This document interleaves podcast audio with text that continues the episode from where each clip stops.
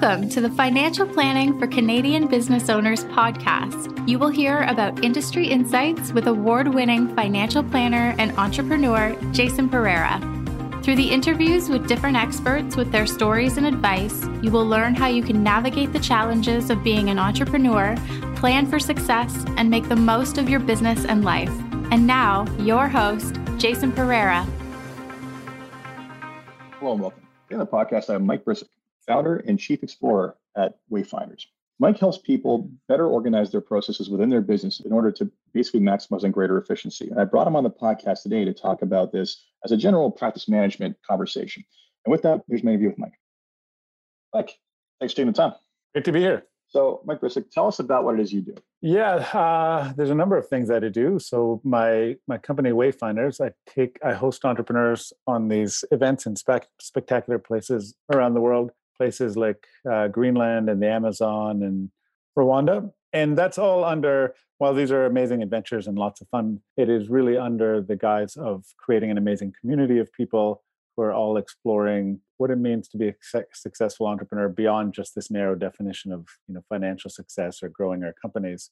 So we're exploring questions of how to have a meaningful life, how to have, a, have an aligned life so that your company fits into that vision, stuff like that. Part of that is exploring how we how we can run companies and not not have our companies run us and so mm. living a better life that way. And so i also do consulting with a handful of people just about helping them put in systems and processes in their business so that it can run smoothly without them. That's you know that's the ultimate goal is the company completely run can completely run without you and then you have the freedom to work or work where you feel most aligned and have the most joy. So that's it in a nutshell. I do a bunch of other stuff as well but that's the relevant stuff Excellent. So tell me about how you got started doing this. So I've been an entrepreneur for 25 years. My previous company that I sold in February of 2019 did uh, high-end mountain bike trips all over the world. We were in about 45 different countries.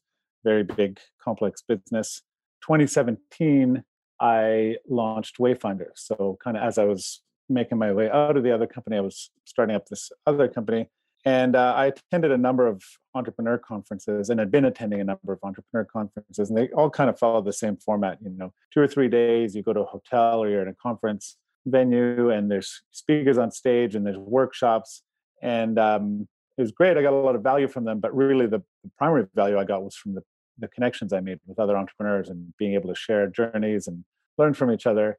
And the format really wasn't set up for that. So I decided, hey, I've been in the adventure industry for you know 20 plus years at that point, and I knew that if you take people outdoors and you're doing fun, challenging things together, that tends to bring people together quickly. So I thought, well, maybe I can take this conference idea and mesh it with this outdoor adventure stuff, and uh, that was sort of the genesis of it. And it's it's taken on uh, a bit of a different direction where I go to these pretty remote places around the world. My last event was November in Bhutan. We, I incorporate a lot of local culture into it. So we spent quite a lot of time in these remote monasteries, hanging out with some pretty badass monks and learning about Buddhism and learning about the Bhutanese approach to life. And uh, you know that's all in the service of exposing people to different ways of thinking about life and ultimately answering the question of what makes a meaningful life. So that's how I got my start, and that's how it's and it's uh, it's taken off very nicely. And you know, right right from the get go, I, I sold out my first event, and I've sold out every single event since. And I've approached it very differently than my last business, which was just about scaling all over the world. This I keep this company intentionally small and nimble, and it earns me a great living, and I don't have to work very hard at it. So it's a different approach to entrepreneurship. I've never heard the term badass monks before, so that's uh, that's kind of cool. Well, and if I can go a little deeper into bat, just telling you how badass they are. So when you want to train to become a monk, you go to sort of this monk university type of thing for two years, and you learn about Buddhism, you learn about monk practices, and then if you want to further your practice, you go basically into isolation where you're completely on your own and you're meditating, and food is brought to you, but you don't have interaction with those people. And uh, the first stage is three years. So they go into isolation for three years where they're basically just eating and sleeping and meditating. And then if you want to take it another level, you do another six years. And then if you want to take it to the ultimate level, it's another nine years, so 18 years in total. And I met a lot of these monks. And um, you think somebody spends 18 years in isolation, they must be completely bonkers. But they were some of the most amazing, compassionate, loving, glowing human beings I'd ever met. So a little aside there about badass monks. I do find it uh, interesting that they do three years of that and then they opt to go back in and keep doing it. So it's quite yeah. the habit after a while. So, all right. So let's talk about you know when when it comes down to it, you go into you know basically help entrepreneurs. What does that process look like from what it is you bring to the table? So you know, with my consulting work, when somebody comes to me, it's typically they are oh, totally overwhelmed. They're working way too much. They're stressed out.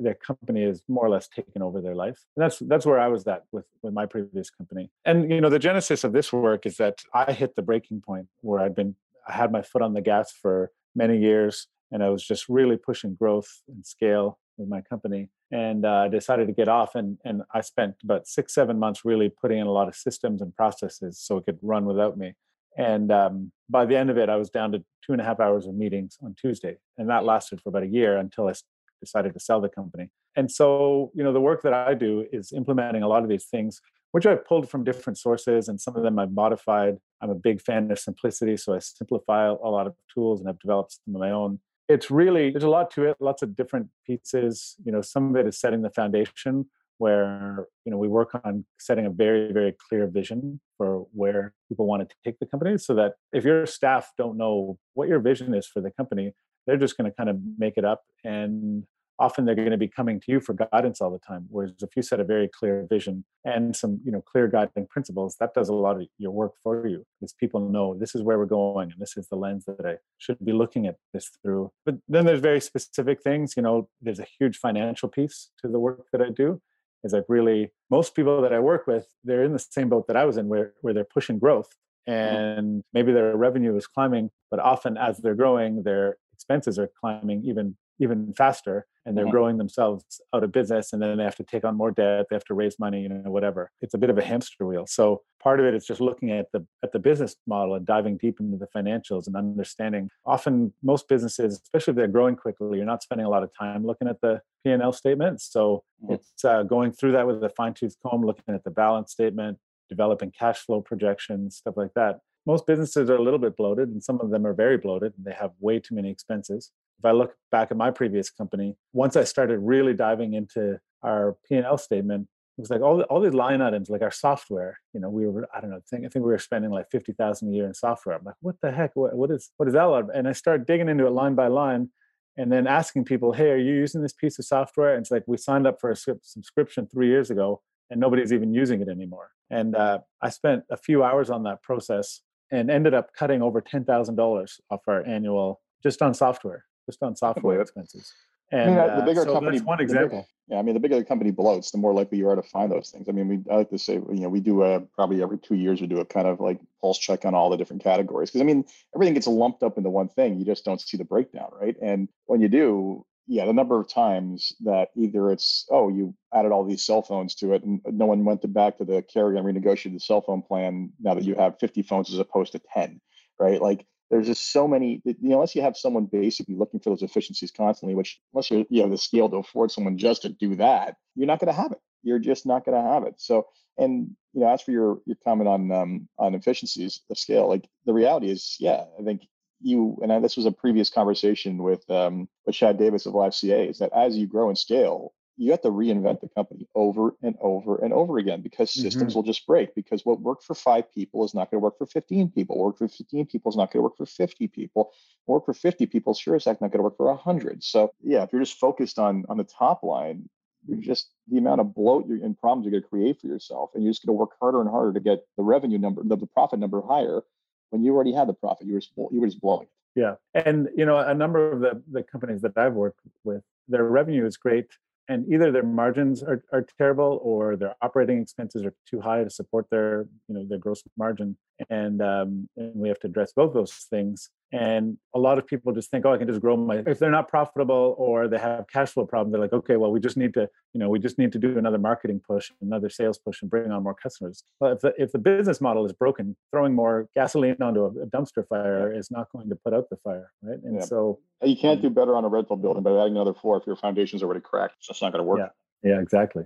So basically you go in and dive in. So tell me about like your, your so you talk about the financial aspects and basically going in and taking a deep dive on those and making sure they understand what's going on there, looking at margins. What else do you do in terms of like the process management? Tell me how how you kind of help them re-engineer the company altogether. Yeah, so a few of the sort of big things that I see. One, owners, the owners, owner or owners or founders, they spend a lot of time putting out fires Mm. So that, that's a big one. Generally, you know, people expect if there's an issue, they expect the owner, you know, they delegate it up to the owner and they expect them to deal with it right away. That that's a big one. Um, you know, I have a system for that. They don't have good meeting rhythms, so it's just like, okay, we need to talk about something. Let's set a meeting. I help them in, in, implement really good, you know, daily, weekly, monthly, quarterly meeting rhythms process so operating procedures if a company is growing fast and they're bringing on people there's there's all kinds of new procedures happening all the time and very rarely does it ever get documented and so mm-hmm. i help them implement playbooks and also you know a big part of it is helping the owners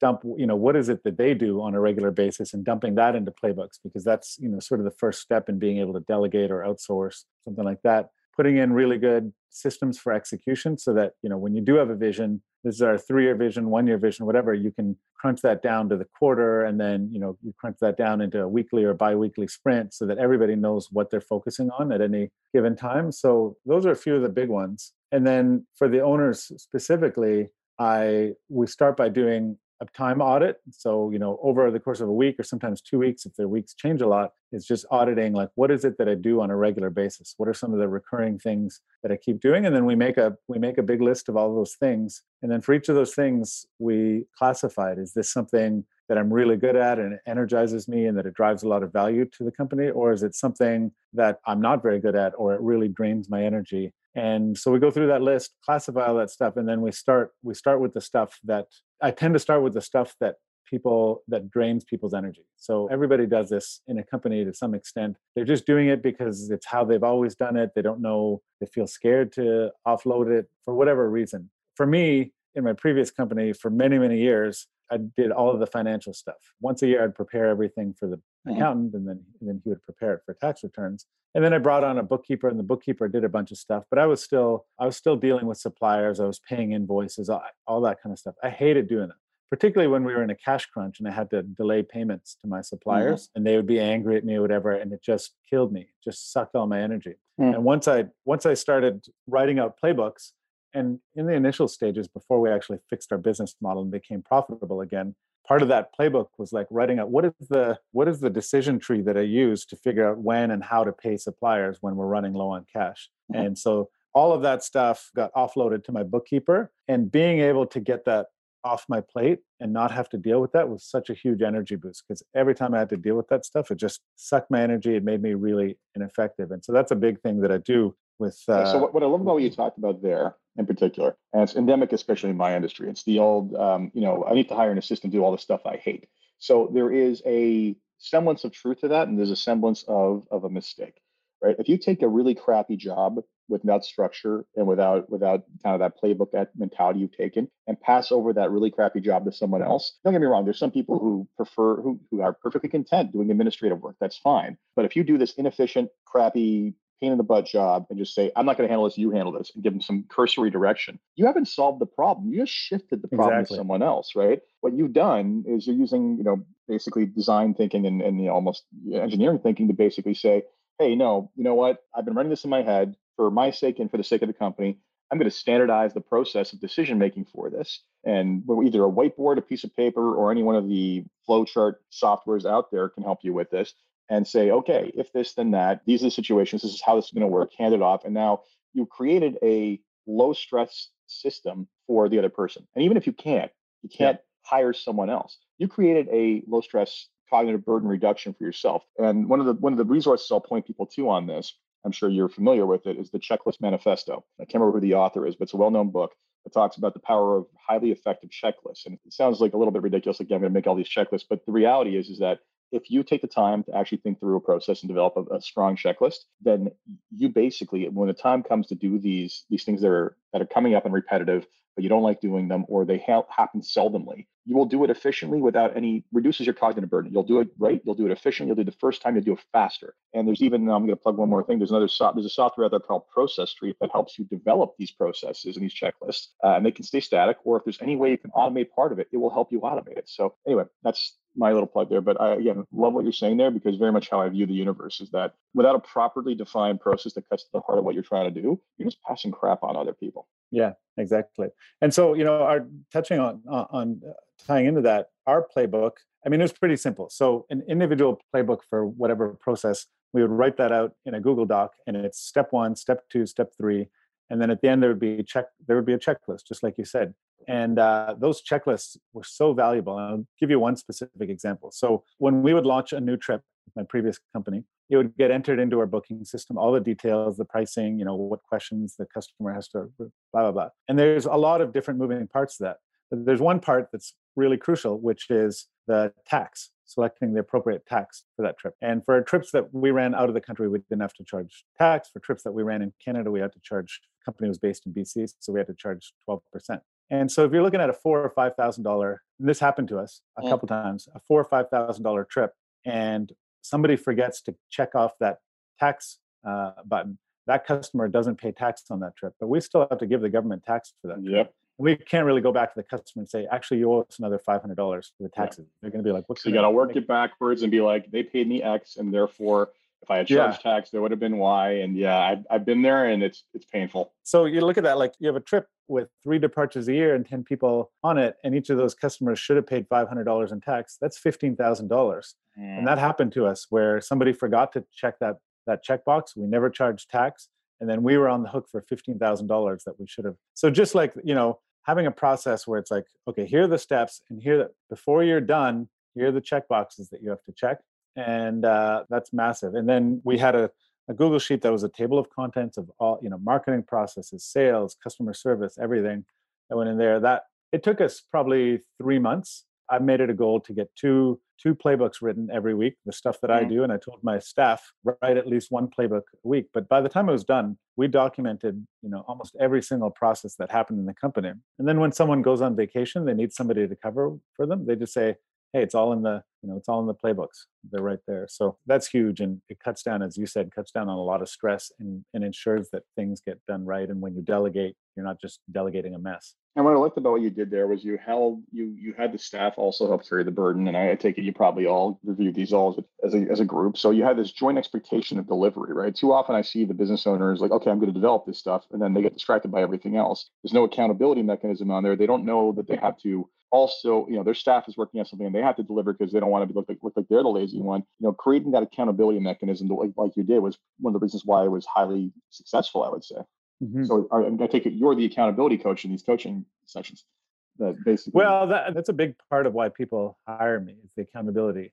And um, you know, I was working with a group out of Texas yesterday, or uh, maybe it was a couple days ago, and um, they for the vision part of it, my um, reference is that my friend Cameron Herold wrote a book called Vivid Vision, and it's just fairly simple concept. Like, right, be very descriptive of what your vision for the company is. Talk about you know what do your customers look like? Where are you operating you know all that kind of stuff. And so one of the guys who's in this group that i was working with he said well you know i read cameron's book and it's been on my it's been on my mind to write down my vivid vision for the last two years but i've just never gotten around to it. Now that you know i'm working with you I finally got it done. And so that, you know, part of it is just accountability. I'm not bringing mm-hmm. anything particularly magical. I just bring all this stuff together, present it to them as a system, and then say, this is what we're going to do now. This is what we're going to do two weeks from now. Get it done. And then most of the time they, they, they get it done. Otherwise, they feel bad showing up saying, oh, I didn't do my homework yeah, I mean, there's entire industries built around the concept of accountability and everything from personal training to uh,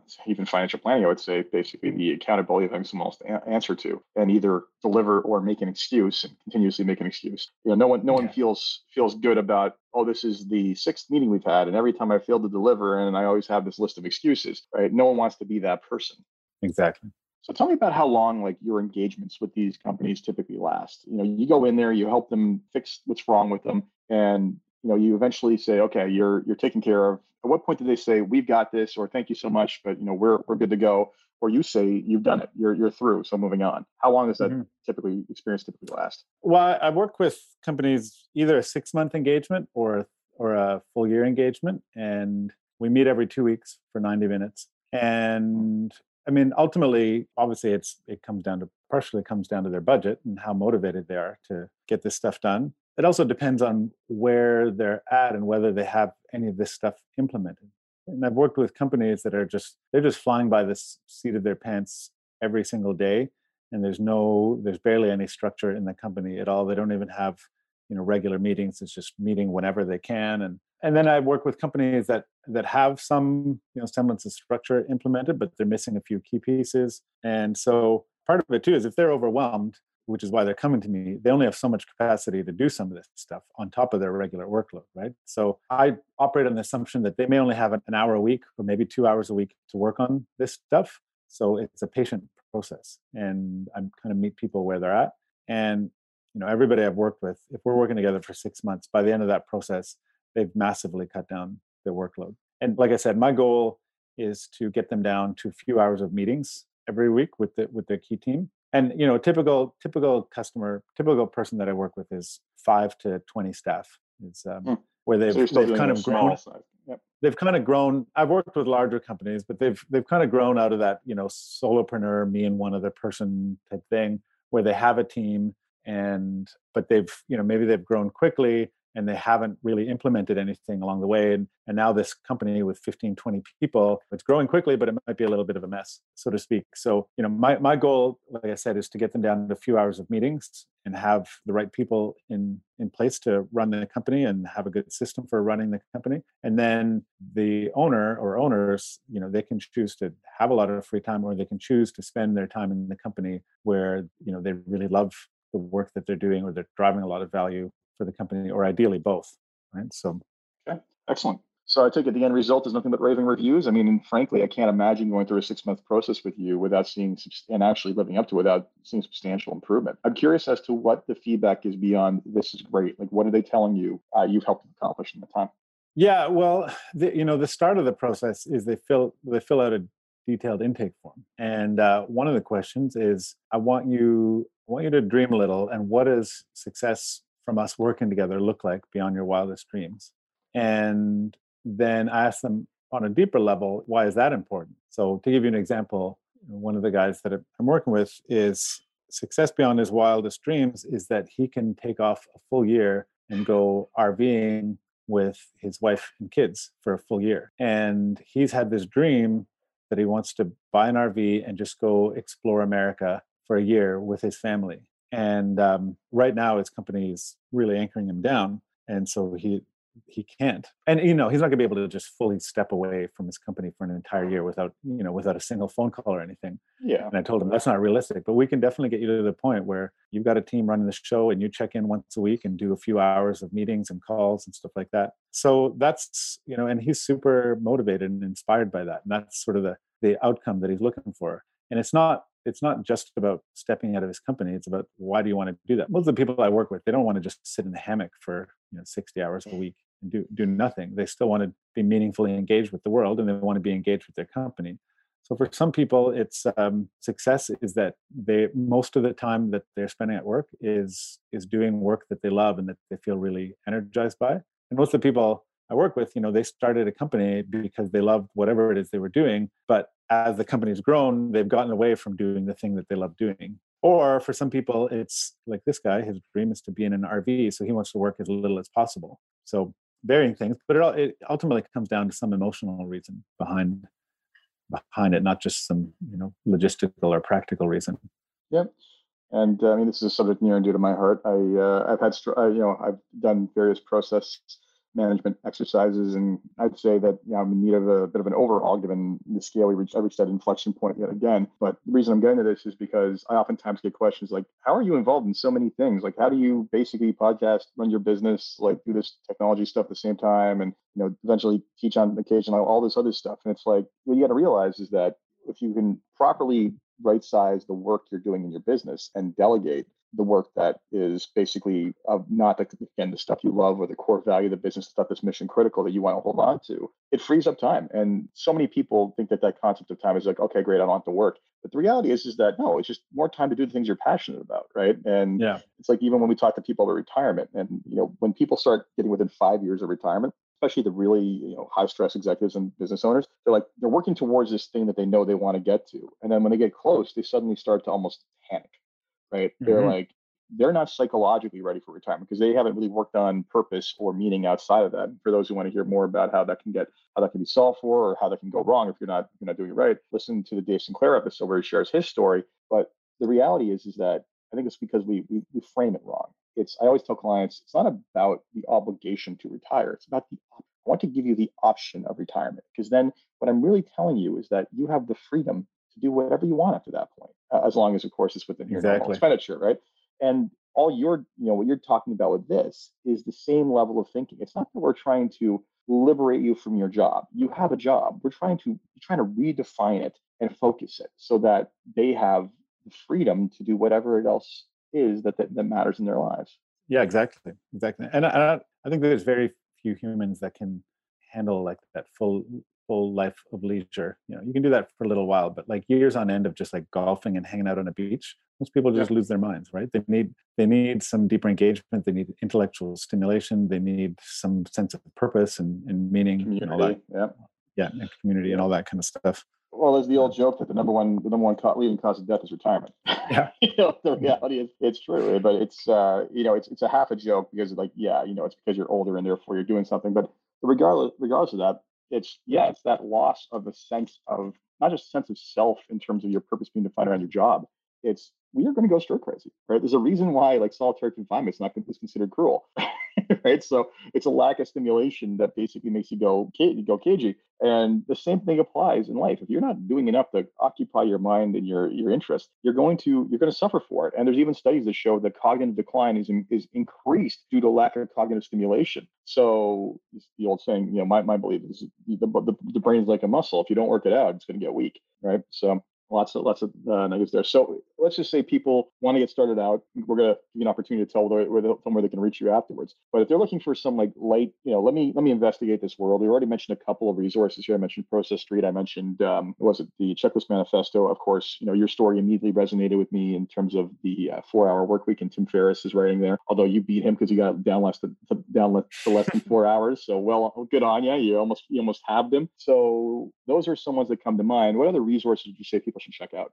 Yeah, well, if they go to my website, it's way-finders.com forward slash autopilot. There's a bunch of free tools that they can download. And so one of them that I would recommend, it's pretty easy to implement, but the the ROI is pretty big it's called the issues list. I'm rebranding it the solutions list because it's more about solutions than issues. But as we talked about at the beginning, you know, one of the big things I see and that's common in businesses is the founders are always putting out fires, right? There's some sort of crisis, some sort of problem that's come up. Often they're recurring issues that just keep coming up time and time again. And what happens is somebody brings that to us, we're in the middle of something, and then we're expected to deal with that right then and there. So number one, it interrupts our workflow when people bring these things to us. And that could be, you know, they pop their head in their our actual office or they send us a message on Slack or whatever. You know, we're expected to deal with it right then. The other is that when we're in the middle of our workday and we've got a million things to do and now we're expected to deal with a problem, our instinct is to just slap a bandage on it and just quickly deal with it and get it out the door.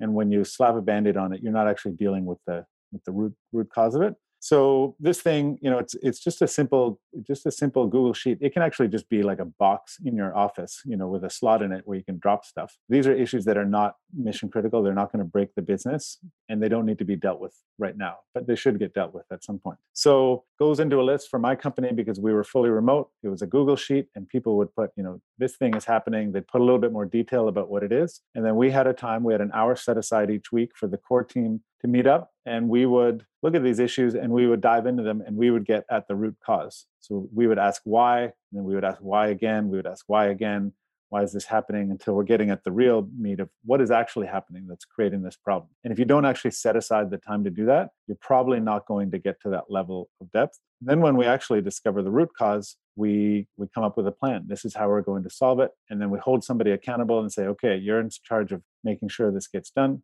you don't have to do the work you can delegate it but you're accountable and then at our next meeting they're going to report on that. And so that that is hugely impactful because if you can set aside you know half an hour to deal with a particular issue get at the root cause and then come up with a plan well that issue might that might have come up 10 times over the last two weeks and each time it costs you time and stress and energy whatever. So over time by the time i sold that company we had over 100 issues in the solved section of mm. our issues list. And these were things that just kept coming up time and time again and stressing us out and stressing my staff out and whatever. And then there was quite a number of weeks where there was just nothing, nothing coming up because the company was just running so smoothly. And uh, so that's if people take away nothing from that, that's just one small thing you can implement today. That's going to be, and you can you download that. You can create your own version. You can put a box. You know, if you're still meeting physically somewhere, and I've been um, doing that while we've been while you've been talking. So, um, nice. got one more download. Yeah, and before we, you know, it's interesting. I was, while you were talking about that, it brought up kind of my thinking around some of the conversations I've had with either coworkers or people or, or people in general about this sort of stuff. And I find that people almost fall into two camps, right? There's the when it comes to the putting out fires, there's the perfectionist camp and then there's the denial camp right it's the i shouldn't say denial more so the just it only takes me five minutes, so I'm going to keep doing a camp, right, or whatever it is. So I think what you're defining more so is the, you know, these things keep on coming up, and no one puts a process in place. You know, that's a failure, right? If it keeps on coming up, then either you need to solve for something's broken in the process, or if it's not broken in the process and it's just exceptions are going to happen, then you have to basically build that playbook for how to deal with it. I find the other side of the coin, and I've seen this with people I know, uh, is is the perfectionist issue, right? It's we did this thing for thousand clients. Like a thousand emails went out, and we had one complain to us. And it's like, oh my God, we need to do something. This person complained. And I remember specifically having conversations with people about this. It's like, okay, so you have complaints about this process. That's fine. How many complaints have you garnered? Well, you know, this person and this person. Okay, how many people did we actually deal with in this instance? And that number usually has at least three numbers in it, three digits in it. And it's like, okay, it's called acceptable failure rate. You're never going to make everybody 100% happy. And even in total quality management, which is the benchmark study, kind of the gold standard for or the process for uh, manufacturing, we talk about Six Sigma. When you talk about Six Sigma manufacturing, Six Sigma manufacturing is all about trying to get the defect rate down to like something like 30 per thousand or something like that, or sort of a smaller number than that. Point is, is that even in the most highly automated large scale companies when it comes to manufacturing they accept that there's a failure rate and I think we as entrepreneurs, especially perfectionist mentality entrepreneurs, don't give ourselves enough basically freedom or leeway as to say, okay, that's fine. And I think, if anything, in a perfect world, what we're talking about in terms of putting out fires is those should be the only ones you ever have to put out, right? It's the we've taken care of all the routine stuff, and now we had this one thing we haven't done before, and we had a failure rate of one, and we're not. It's not going to happen again. So let's just put out that fire, not build a system for it, or reinvent the entire wheel. So that's my long diatribe way of saying to people: hmm. don't be perfectionists. Accept accept that failure will happen, and just adapt. Exactly, and and that came through in our in our process because people would post something in the issues list, and then when that came up during our meeting, I would ask them, well, you know, how many people is this affected? And and so we would try to do a little bit of triage and be like, what do we need to actually deal with, and what is you know a one-off thing? And I always wanted to prioritize what are the things that are you know happening recurring frequently that are affecting a lot of people. That's where we put our time and energy. But somebody one, one person in my company might feel really passionately because this affected you know one or two people but if it's affecting nobody else sorry we're not going to deal with your issue right now yeah, and I mean it's it's either you know it's basically like Zeno's paradox. You know, if you get half the distance to the wall every time, sooner or later you're, you're never gonna get to the wall. Like you're never gonna get the perfect company without issue. But frankly, you want to take the step that gets the bigger step that gets you closer, as opposed to the tiny step that gets you not not half the distance. So anyway, so Mike, where can people find you again? Yeah, most uh, mostly I'm at I have a personal website, but I'm not very active on it, and mostly through my company, and it's Wayfinders, and again, it's way-finders com. I do a lot of writing on the blog there. There's a bunch of I write about all this stuff on the blog, so you can get a lot of. If you want to go down this rabbit hole of optimizing your company and aligning it and all that kind of stuff, you can find that on the blog. Excellent. Well, thank you so much for your time. Thank you. Have a great day. That was my conversation with Mike Brcic about automating your practice. I hope you enjoyed that, and I sincerely hope that you were taking that to heart because I'm sure every entrepreneur listening to this podcast can relate to a lot of the issues we talked about. And yes, there is a better way just whereas I default to technology often, it doesn't have to be. It always starts with just figuring out what's wrong and writing it down. Whether you automate that or not, that's a different process. But just having it written down and reducing cognitive burden and creating processes are just force multipliers within your business. So as always, if you enjoyed this podcast, please review on iTunes, Stitcher, or wherever you get podcasts. And until next time, take care. This podcast was brought to you by Woodgate Financial, an award winning financial planning firm catering to high net worth individuals, business owners, and their families. To learn more, go to woodgate.com. You can subscribe to this podcast on Apple Podcast, Stitcher, Google Play, and Spotify, or find more episodes at jasonpereira.ca. You can even ask Siri, Alexa, or Google Home to subscribe for you.